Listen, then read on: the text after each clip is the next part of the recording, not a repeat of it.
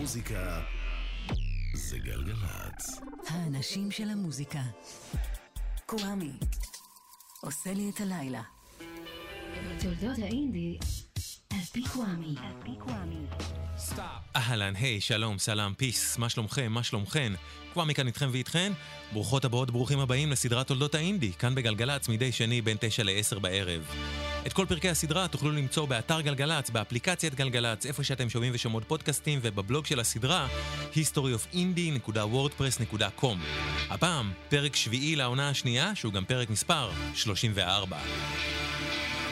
שמענו בעונה הזאת בינתיים את ההתפתחויות בשנת 81, ב New Wave האלקטרוני, במוזיקה תעשייתית, במוזיקה גותית, בחיבורי אינדי לרגאיי ודאב. ובין כל אלה תמיד פעל גם הגרעין הרוקי של האינדי. הגרעין הזה ניהל ב-81 יחסים מורכבים עם עולם הפופ והמיינסטרים. היו בו אנשים שלא היו צריכים להתאמץ כדי לכתוב להיטים. היה להם את הכישרון לעשות את זה. אבל הם גם הרגישו נאמנים למקום המסויג מהמצעדים. למקום האירוני שצוחק על המיינסטרים ולא רוצה להתמסר אליו. דברים שקרו בזכות יחסי המשיכה דחייה האלה מהפופ ימלאו את הפרק הזה. תזכורת, בפרק השני בסדרה סיפרתי לכם על Stiff. Stiff, הלייבל שחזה את כל מפץ הלייבלים העצמאיים של האינדי בבריטניה. אחרי שהוא עזב את Stiff, אחד ממקימיה, ג'ייק ריביירה, הקים עוד כמה לייבלים, כמו Demon, שהוא הכניס תחת לייבל קטן נוסף בשם F-Beat, כשיותר מכל אלה נועדו לתת שלווה לאלוויס קוסטלו, לעשות את המוזיקה שלו מבלי שאף חברת תקליטים גדולה תשב לו על הראש. בתחילת, בתחילת 81 יצא ב-F-Beat Trust, האלבום החמישי של קוסטלו והרביעי שלו עם להקת The Attractions. קוסטלו מאוד הושפע באלבום הזה מכמה מהלהקות החדשות של התקופה, The Clash, ה-Pretenders ו-XTC. התוצאה הייתה צעד נוסף קדימה באבולוציית האינדי פופ, עם שירים ששילבו לחנים פופים, שירה עקומה, טקסטים אינטלקטואליים, נגינה מינימליסטית והומור עצמי. Bad lovers face to face in the morning. Shy apologies and polite regrets. Slow dances that left no one enough. Outraged glances and indiscreet yarning. Good manners and bad breath get you nowhere. Even presidents have newspaper lovers. Ministers go crawling under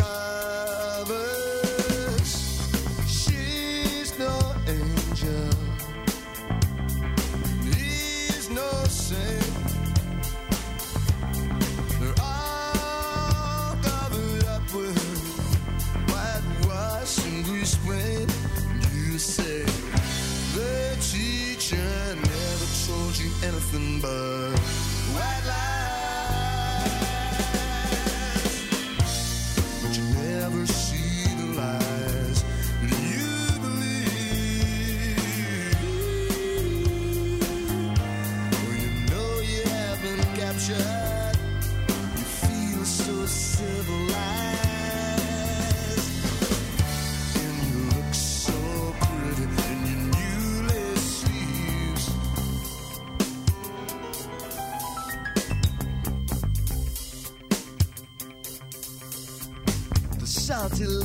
of the socialite sisters with the continental fingers there.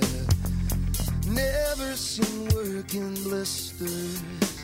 Oh, I know they've got their problems. I wish I was one of them.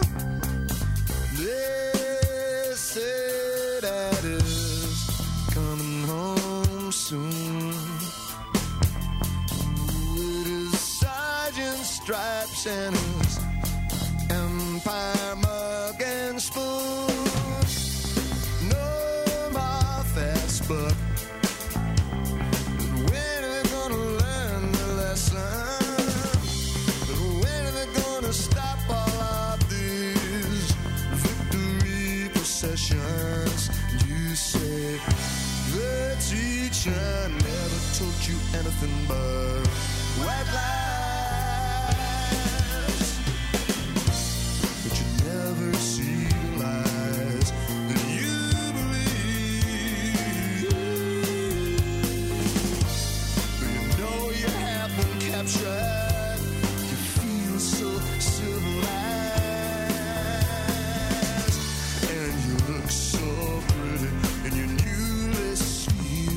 Lace Sleeves, אלוויס קוסטלו and the Attractions מתוך Trust 81. באלבום הזה קוסטלו אירח בשיר אחד את גלן טילברוק מלהקת Squeeze. Squeeze חיממו את קוסטלו בהופעות, גלן ריביירה מ-F-Beat שניהל את קוסטלו הפך למנהל גם שלהם, ובין קוסטלו ו Squeeze נרקמה חברות. Squeeze הלונדונים עשו פופ רוקי מתוחכם, ובארסנל היו להם ים שירים חדשים. אז ג'ייק ריביירה הציע שהם יקליטו אלבום כפול עם ארבעה מפיקים שונים, אחד לכל צד. קוסטלו, ניק לואו, דייב אדמונדס ופול מקארטני. האגדה מספרת שלמרבה ההפתעה, כל המפיקים אמרו כן. למרבה הצער הראשוני, זה היה מורכב מדי לוגיסטית. לבסוף דייב אדמונדס הפיק שיר אחד, ואת השאר הפיק קוסטלו, יחד עם טכנאי ההקלטות רוג'ר בצ'יריאן. גלן טילברוק סיפר בריאיון שסקוויז תמיד הושפעו מהמון סוגים של מוזיקה, אבל שהם הרגישו שכדי להיות מובנים, לא כדאי להם להתפזר יותר מדי. והוא סיפר שזה היה קוסטלו שעודד אותם לתת דרור לשימוש בכמה שיותר סגנונות. התוצאה המאוד מאוד מגוונת הייתה אלבומם הרביעי של סקוויז, East Side Story. I got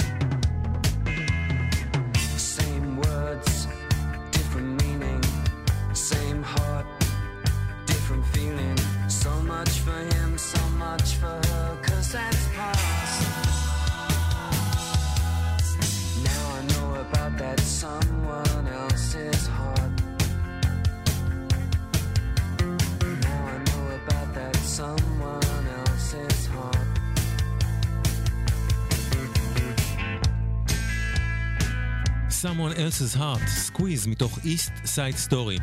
העניין של האלבום הזה היה הגיוון שלו. סקוויז לקחו את הפופ הרזה והמתוחכם שלהם וחיברו אותו גם לפוסט פאנק, גם לקאונטרי, גם לפסיכדליה, גם לרוקבילי, גם ל soul music.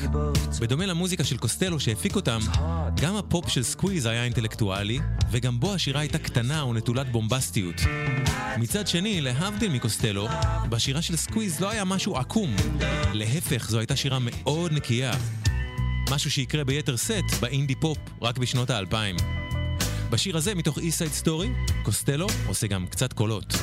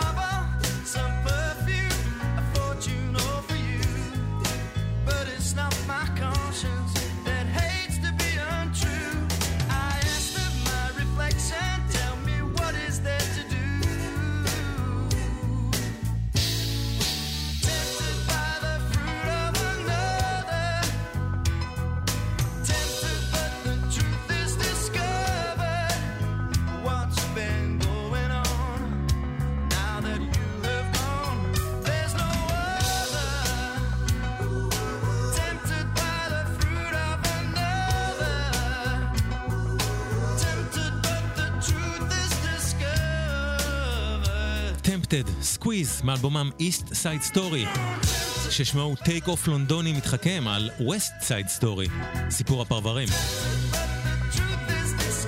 למרות שהאלבום הזה יצא בחברת התקליטים המבוססת A&M, בעיניי גם הוא היה מסוללי הדרך לאבולוציית האינדי פופ כפי שאנחנו מכירים אותו כסגנון מוזיקלי, עם הפופ שלא מוותר על תחכום, הטקסטים האינטלקטואליים, והשירה הקטנה, הכמעט חמודה שיש בו.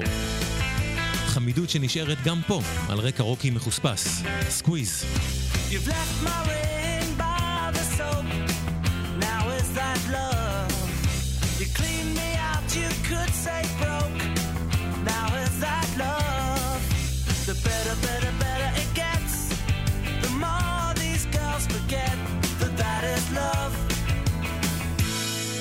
You won't get dressed, you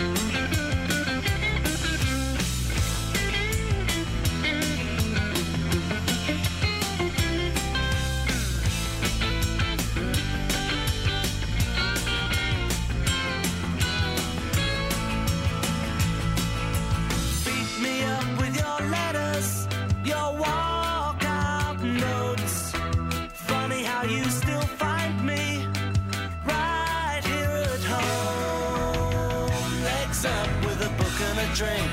Now is that love that's making you think?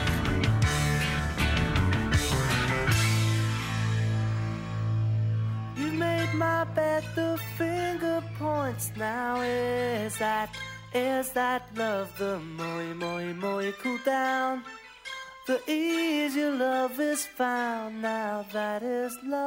is that love. סקוויז מתוך East Side Story. סקוויז מאוד הושפעו בין השאר מרוק ופופ מה-60's, והשפעה דומה אפשר היה לשמוע באותה שנה גם אצל רובין היצ'קוק, אחרי שהוא עזב את להקת The Soft Boys, באלבום הסולו הראשון שלו, Black Snake Diamond Roll, אלבום שיצא בלייבל האינדי ארמגדון. He came bursting out of nowhere like a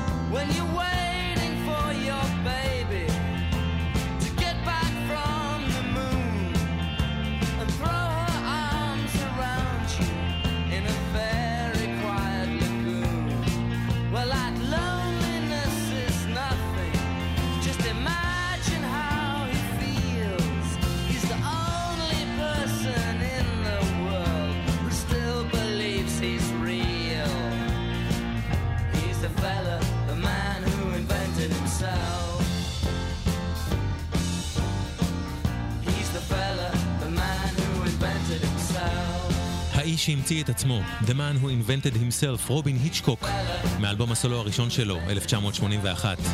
כדי להבין את אופי השירה המיוחד של המוזיקאי הבריטי הזה, רובין היצ'קוק, מומלץ לבדוק את הפופ הפסיכדלי הדי תימהוני שעשתה בסוף הסיקסטיז להקה בריטית בשם פינק פלויד, ואת אופן השירה של מי שהיה הסולן שלה בתחילת דרכה, סיד בארט.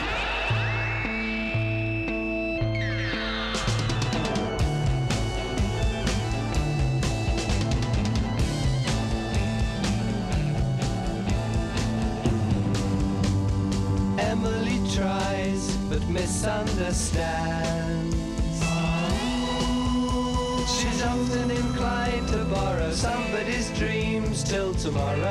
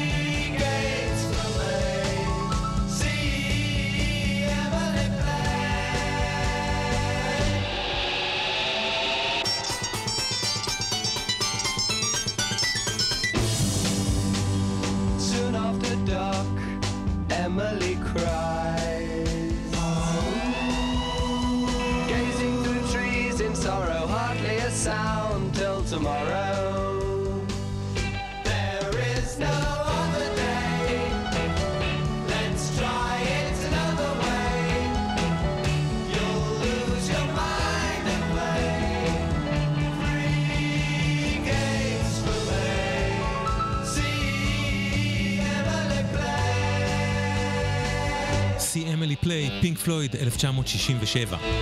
דן טריסי, סולן להקת טלוויז'ן פרסונליטיז, היה מהמסגננים הראשונים של האינדי. טריסי הביא איתו כתיבה פוסט-מודרניסטית אבל נוגעת ללב, שירה קטנה ועקומה במודע, והפקה מינימליסטית ולא הכי נגישה, אבל כזו שעצרה בתוכה לחנים קליטים וכמעט פופיים. ב-81 רפטרייד הוציאה את אלבום הבכורה של טלוויז'ן פרסונליטיז עם שם שהיה מודע מראש לזה שזו לא הייתה בדיוק להקה שכל הנוער הבריטי עצר את נשימתו לקראת בואה. הם קראו לאלבום And Don't the Kids Just Love It. ההשפעה הגדולה על טלוויז'ן פרסונליטיז הגיעה גם היא מעולם הפסיכדליה הסיקסטיזית וספציפית מסיד בארט. פינק פלויד הפכה לאחת מלהקות הפרוג רוק הגדולות והבומבסטיות בהיסטוריה, אבל כשבארט המנוח היה הקול שלה, הם היו הרבה יותר פסיכדליים ומוזרים. מאז שהוא הוצא מהפינק פלויד, בארט נתפס כתעלומה, כאגדה רגישה ונשכחת שנשארה מאחור על ידי מפלצת האצטדיונים שפינק פלויד הפכה להיות. כמעט אף אחד לא ידע איפה הוא, והיו שבכלל חשבו שהוא כבר אז לא היה איתנו. דן טריסי היה אחד מכמה וכמה אנשי אינדי בריטים שהזדהו עם בארט, עם האנדרדוגיות שלו, עם זה שהוא היה לא מובן, ושהרגישו שגם הגורל שלהם כנראה נועד להיות דומה לזה שלו. טריסי כתב עליו שיר בשם "אני יודע איפה סיד בארט גר", מאלבום הבכורה של טלוויז'ן פרסונליטיז.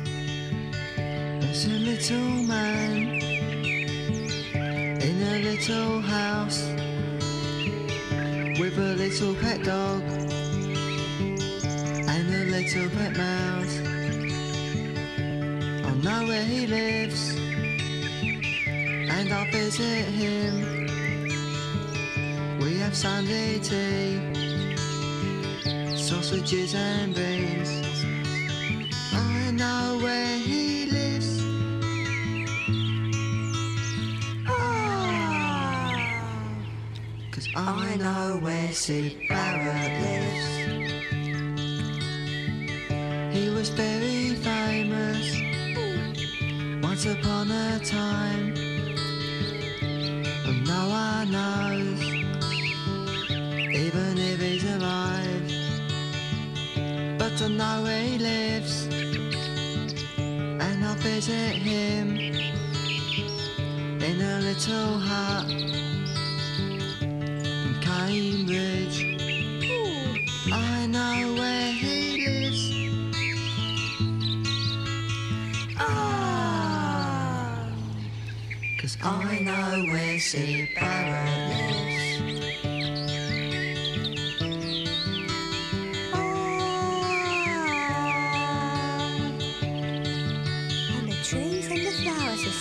Aren't they?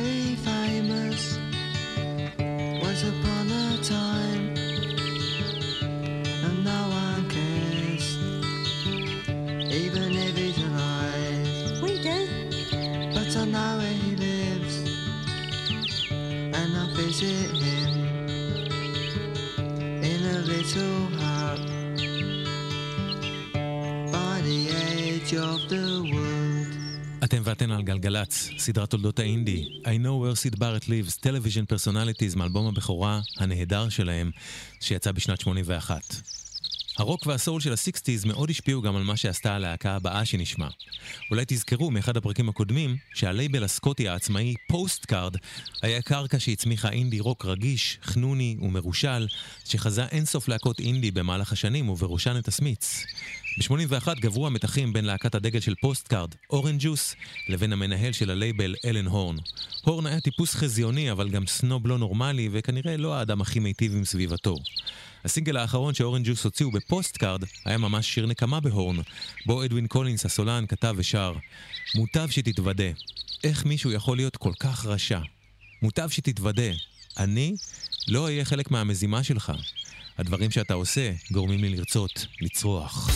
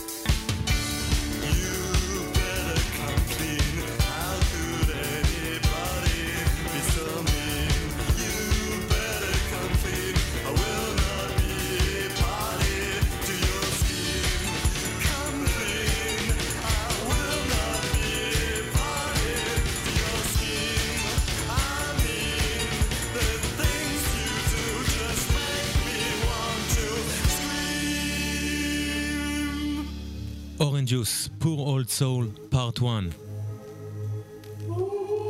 התחשבנות כזאת, כמו ששמענו בטקסט של השיר הזה, עם מנהלים בחברת תקליטים עצמאית, זה בדיוק מה שיעשו גם הסמיץ, שש שנים אחרי השיר הזה של אורנג' ג'וס, וסוג כזה של גרוב, עם גיטרות דומות, נשמע בסוף האייטיז אצל הסטון רוזז, אבל אנחנו עדיין ב-1981. אחרי הסינגל הזה, אורנג' ג'וס חתכה מאלן הורן, וחתמה בחברת התקליטים הגדולה פולידור, מה שלחלוטין הוציא את כל האוויר מהמפרשים של הלייבל פוסט קארד. אבל עוד לפני ש Postcard התפרקה לחתיכות, הוחתמה שם להקה אחת אחרונה. סיפר הסולן והמנהיג שלה, עשינו קלטת דמו ושלחנו אותה לכולן, ל Rough Trade, ל Factory, וכולן סירבו לנו. אבל לא שלחנו ל Postcard, כי קראנו ריאיון עם אלן הורן, והוא היה אדם נוראי. ואז פגשתי את אדווין. הוא והורן באו לראות אותנו בהופעה ב Bungalow Bar בפייזלי, השאר, היסטוריה. אדווין קולינס, סולן Orange Juice, פגש בערב של Postcard את הבחור הסקוטי הצעיר הזה, רודי פריים. קולינס הקשיב ללהקה שלו ונדלק, וב-81 Postcard הוציאו את סינגל הבכורה של הלהקה, שנקראה Aztec Camera. סינגל הבכורה של Aztec Camera הוקלט בלילה שלפני יום הולדתו השבעה עשר של רודי פריים הסולן, מה שהצדיק במיוחד את התואר שהוצמד ללייבל Postcard, הצליל של סקוטלנד הצעירה.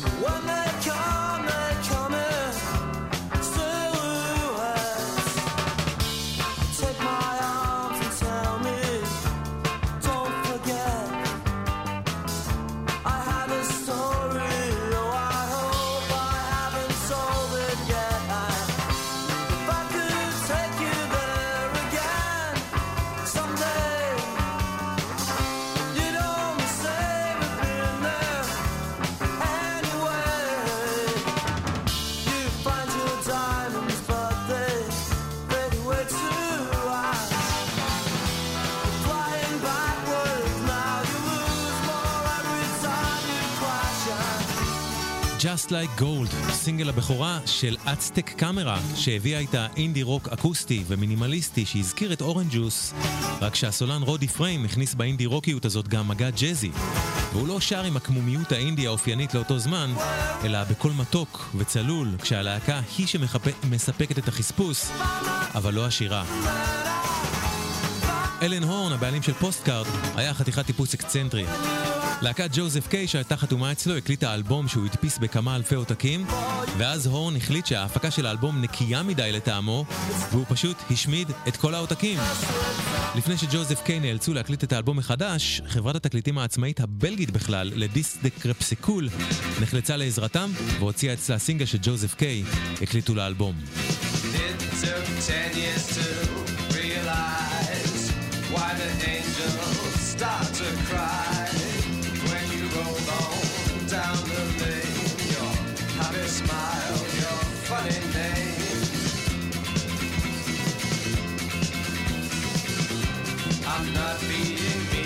so don't take it hard. When I ask you to run around the yard.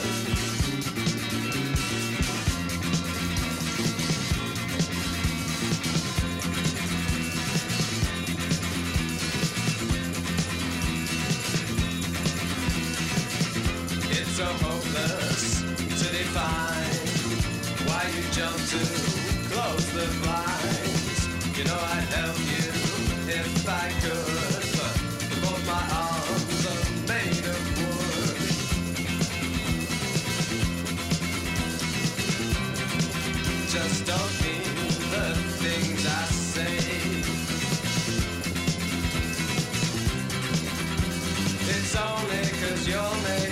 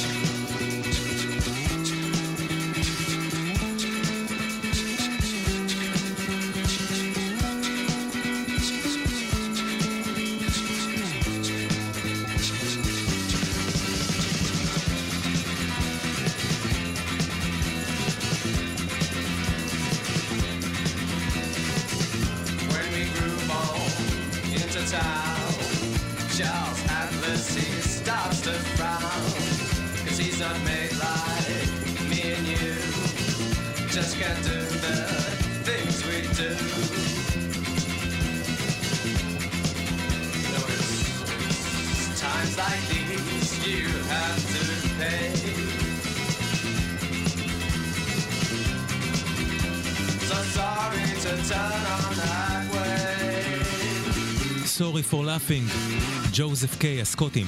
השיר הזה יכל אולי לטבוע בתהומות הנשייה עם הסיפור העגום של Josef K, והדרך בה אלן הורן מהלייבל Postcard התעלל בהם, עד שארבע שנים מאוחר יותר, ב-1985, אותו שיר בדיוק זכה לביצוע מחודש, אלקטרוני, שונה בתכלית, של הלהקה הגרמנית, פרופגנדה.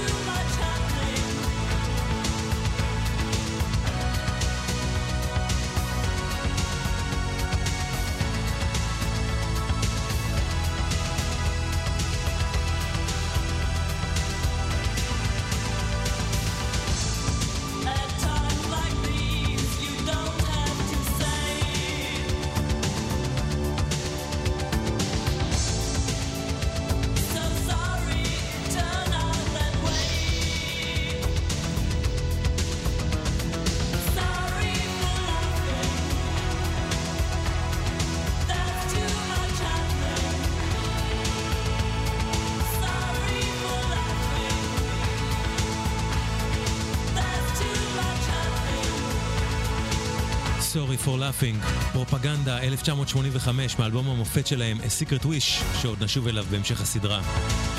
הביצוע הזה בעיניי הוא סוג של הוכחה ליכולות ההלחנה הפופיות שהיו ללהקות אינדי רוק כמו ג'וזף קיי, יכולות שלא באו לידי מימוש מסחרי בגלל שאותן להקות התעקשו על חוסר פופיות בהפקה. אתם ואתן על גלגלצ, סדרת תולדות האינדי, פרק 34.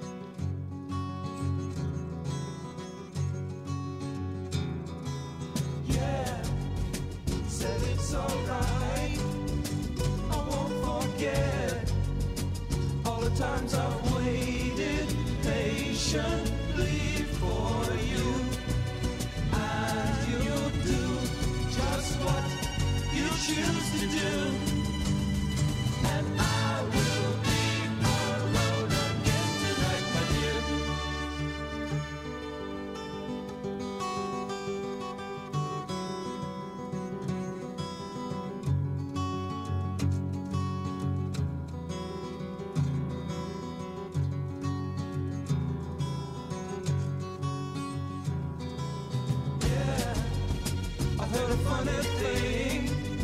Somebody said to me, you know that I could be in love with almost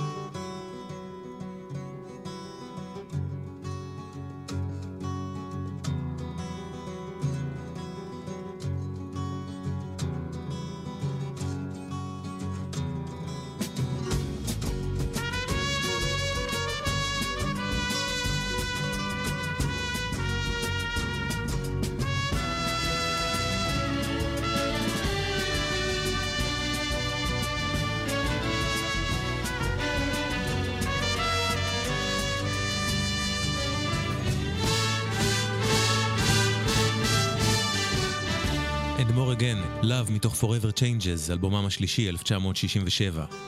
Love מ-LA הייתה אחת הלהקות הנדירות בנוף ה-60's שחיברה בין מוזיקאים לבנים לבין מוזיקאים שחורים. בהנהגת הסולן האפרו-אמריקאי ארתור לי, הם יצרו, בעיקר באלבומם Forever Changes, פופ פסיכדלי שמצד אחד היה מתוזמר וססגוני, ושמצד שני הייתה בו רוח של תרבות נגד מתריסה. להקות כמו Love, Pink Floyd של סיד בארט וה Velvet Underground היו מאוד לא פופולריות בתחילת ה-80's, וההשפעה שלהן על חלק מלהקות דור האינדי הייתה ענקית. אנשי האינדי ראו באותן להקות 60's גיבורות אבודות ולא מושרות, ומבחינתם לממש את ההשפעה שלהן היה להביא לקהל צעיר משהו שהוא לא בהכרח הכיר קודם. למשל, במקרה של The Teardrop Explodes. אחרי ההצלחה היחסית של אלבומם הראשון משנה לפני כן, הוציאה ב-81 The Teardrop Explodes, סינגל שבו הסולן ג'וליאן קופ מדבר על זה שהם מדברים עליהם. משהו שלא הייתם מוצאים כל כך במיינסטרים, אבל כן במנטליות של האינדי, שיכלה להיות חלק מתרבות הפופ, אבל גם להביט עליה מבחוץ. השימוש בכלי הנשיפה בשיר הזה היה מכיוון שקופ היה אובססיבי ל-Forever Changes של Love, וכלי הנשיפה והמקצב מנוגנים גם בהשפעת סול מה-60's.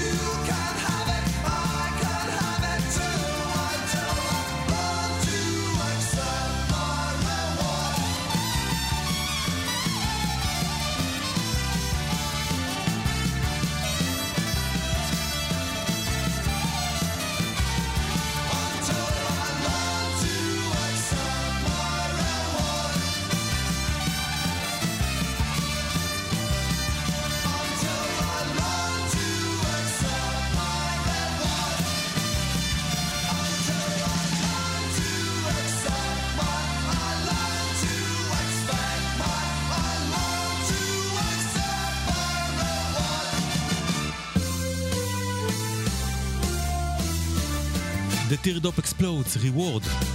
הסינגל הזה שיצא בחברה המבוססת Mercury היה להיט crossover מטורף והזניק את ה Teardrop Explodes מהאנדרגראונד הישר אל המקום השישי במצעד הבריטי הרשמי. בזמן קצר התייחסו בבריטניה לסולן ה Teardrop Explodes, ג'וליאן קופ, כאל כוכב פופ חדש, מה שלא גרם לו לוותר על המוזרות והאינטלקטואליות שלו. אבל ההצלחה המסחרית כן חידדה את הרצון של ה Teardrop Explodes להמשיך ולחבר בין גישת האינדי העצמאית שהייתה טבועה בהם, טבועה בהם, לבין פופיות שתגיע ליותר אנשים. וכך, בסוף השנה, יצא אלבומם השני, Wilder. Wilder הופק מוזיקלית על ידי קלייב לנגר ואלן ווינסטנלי, שהיו המפיקים הצמודים של Madness, וכל החגיגיות שהם הביאו איתם להפקה לא הייתה במקרה. ג'וליאן קופ סיפר שהוא רצה להבדיל את עצמו מהדור החדש של להקות ה big music. להקות כמו Echo and the Bunnymen ו-U2 שהיו מיוסרות ושנשאו את כל משקל העולם על כתפיהן. להבדיל מהאווירה המוזיקלית הקודרת שהייתה סביבו, ומאוד בהשראת להקת Love, קופ רצה להביא אל הפוסט-פאנק גישה פסיכדלית, צבעונית ומלאה באופטימיות. The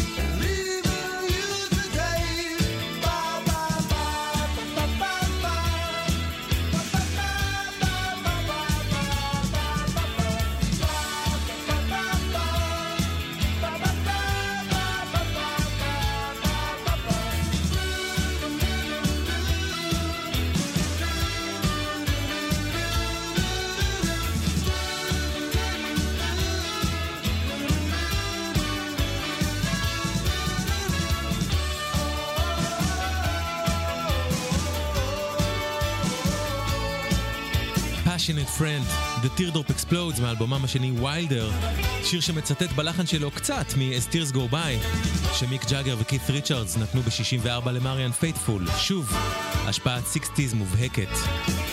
ג'וליאן קופ התנסה באותה תקופה בסמי הזיה כבדים מתמיד, ועשה דברים אקסצנטריים בהשראת הגיבורים שלו סיד בארט ורוקי אריקסון. כמו למשל, לחתוך את השיער היפה שלו שגרם לו להיראות כמו אליל נוער, או כמו לקרוא לעצמו בשם חדש, שזה להקדים גם את הקרחת של בריטני ספירס וגם את החלפת השם של פרינס. סוג ההתנהגות הזה היה אהוב ומוערך באינדי, בפרינג', אבל מעריציו החדשים של קופ היו מורגלים בכוכבני פופ חייכניים וחתיכיים, והם לא הבינו ולא אהבו את ההתנהגות הזאת שלו. רובם התרחקו ממנו בבת אחת, וההצלחה המסחרית של ה Teardrop Explodes התפוצצה והתפוגגה אחרי זמן קצר בלבד. יותר מ-40 שנה קדימה, לא נראה שלמישהו אכפת משערורייה מגוחכת כזו או אחרת, ותחשבו על זה גם בהקשר של שערוריות מתוקשרות יותר שהיו בעבר על בעצם כלום ושום דבר. מה שנשאר זה אינדי פופ ראשוני, מלודי, חכם ומלא יופי בדמות האלבום הזה Wilder של Teardrop Explodes.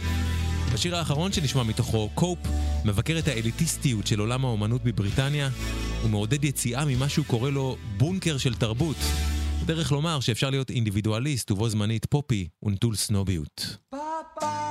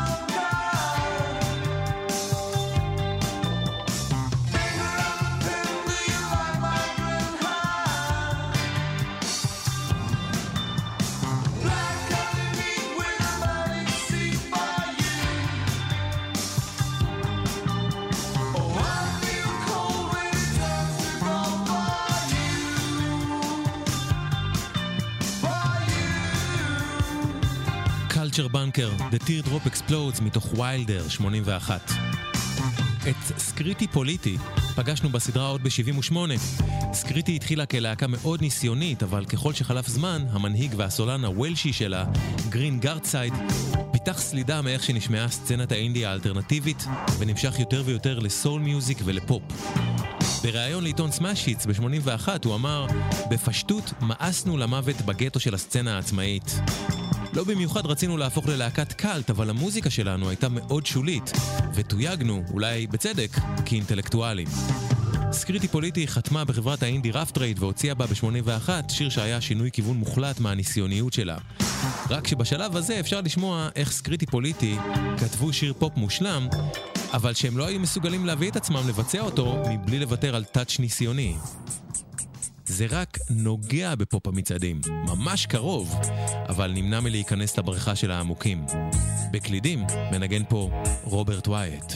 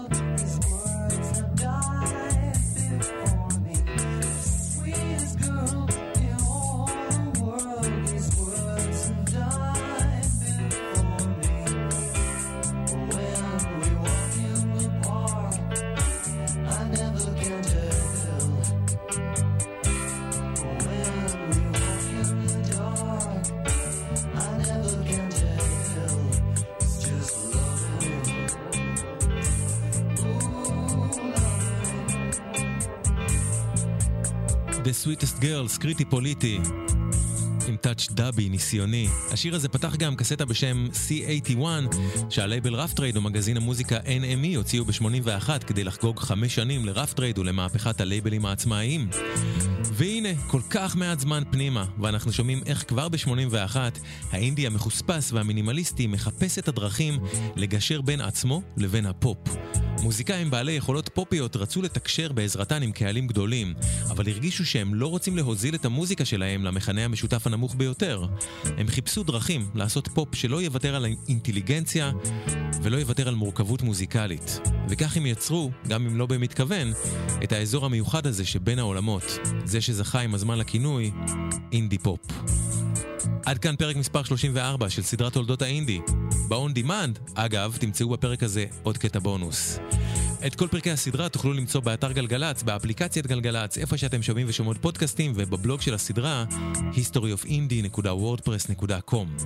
אחרינו דנה יצחק בין 10 לחצות, אל תחמיצו, והסדרה יוצאת לחופשה קצרה של חגים ומועדים, כשאת הפרק הבא שלה אשדר כאן בגלגלצ בשני, 8 במאי. חכו לבונוס. Sweetest boy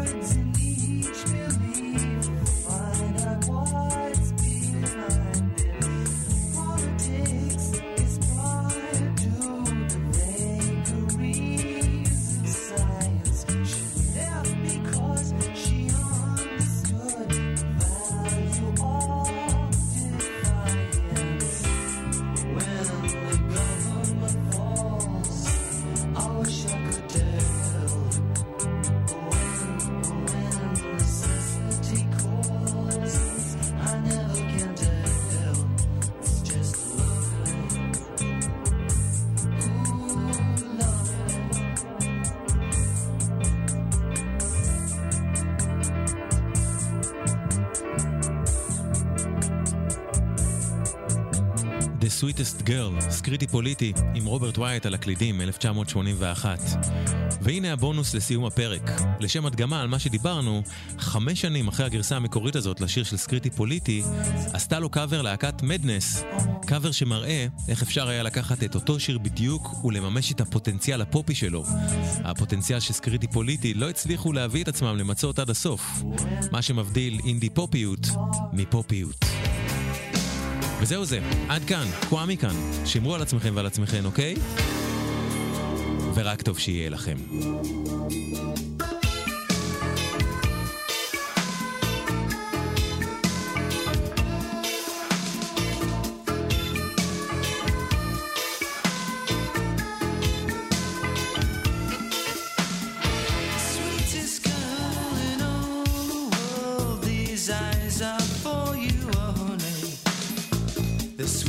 What's going on?